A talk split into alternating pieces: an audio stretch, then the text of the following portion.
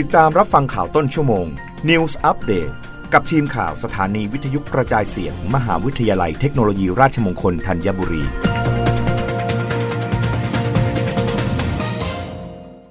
รับฟังข่าวต้นชั่วโมงโดยทีมข่าววิทยุราชมงคลธัญบุรีค่ะ กรมการแพทย์เตรียมประชุมหารือกับโรงพยาบาลคลินิกผิวหนัง แนวทางการรักษาพยาบาลพร้อมคำแนะนำแยกโรคฝีดาดวานอน ทย์หญิงนารุมนสวรรค์ปัญญาเลิศ ผู้ทรงคุณวุฒิกรมการแพทย์ กล่าวถึงแนวทางการดูแลรักษาโรคฝีดาดวานอนว่า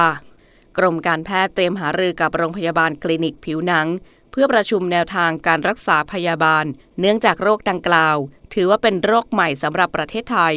แต่เป็นโรคประจำถิ่นเดิมในแอฟริกา โดยฝีดาดวานอนถือเป็น DNA ไวรัส การติดต่อเกิดจากการสัมผัส สารคัดหลั่ง ได้ทางน้ำมูกน้ำลาย น้ำในตุ่มฝีน้อง น้ำเหลือง หรือน้ำต่างๆ ของร่างกาย ระยะฟักเชื้อ 7-21 วัน หรือประมาณ 3 สัปดาห์ ซึ่งตุ่มที่เกิดขึ้นตามร่างกายสามารถขึ้นได้ทั่วตัว มี 4 ระยะคือ ระยะที่ 1 มีตุ่มแดงขึ้น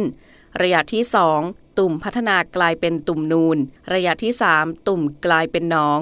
และระยะที่ 4 ตุ่มแตก ซึ่งการแพร่เชื้อและการติดต่อจะเกิดขึ้นในระยะที่ 3 และ 4 โดยทั่วไปโรคนี้เป็นแล้วสามารถหายเองได้ เมื่อแผลตกสะเก็ดหรือใช้การรักษาตามอาการสำหรับคนที่มีอาการรุนแรงได้แก่ คนที่มีภูมิคุ้มกันต่ำกินยากดภูมิคุ้มกัน ในคนรักษามะเร็ง หรือปลูกถ่ายอวัยวะ เด็กเล็กอายุต่ำกว่า 8 ปีและหญิงมีครรภ์อย่างไรก็ตามเนื่องจากโรคฝีดาดบานอนจัดอยู่ในกลุ่มโรคที่มีลักษณะของตุ่มน้ำตามผิวหนัง ใกล้เคียงกับโรคอิสุอิสัยและไข้ทรพิษ เบื้องต้นทางสถาบันโรคผิวหนัง ได้วางเกณฑ์ และแนวทางจำแนกโรค ที่มีลักษณะอาการคล้ายคลึง หรือใกล้เคียงกับฝีดาดวานอน เพื่อให้แยกโรคออกได้ ส่วนที่มีความกังวล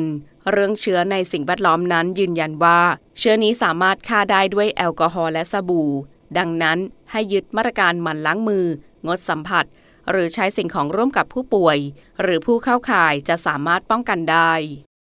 รับฟังข่าวครั้งต่อไปได้ในต้นชั่วโมงหน้า กับทีมข่าววิทยุ ราชมงคลธัญบุรีค่ะ รับฟังข่าวต้นชั่วโมง News อัปเดตครั้งต่อไป กับทีมข่าวสถานีวิทยุกระจายเสียง มหาวิทยาลัยเทคโนโลยีราชมงคลธัญบุรี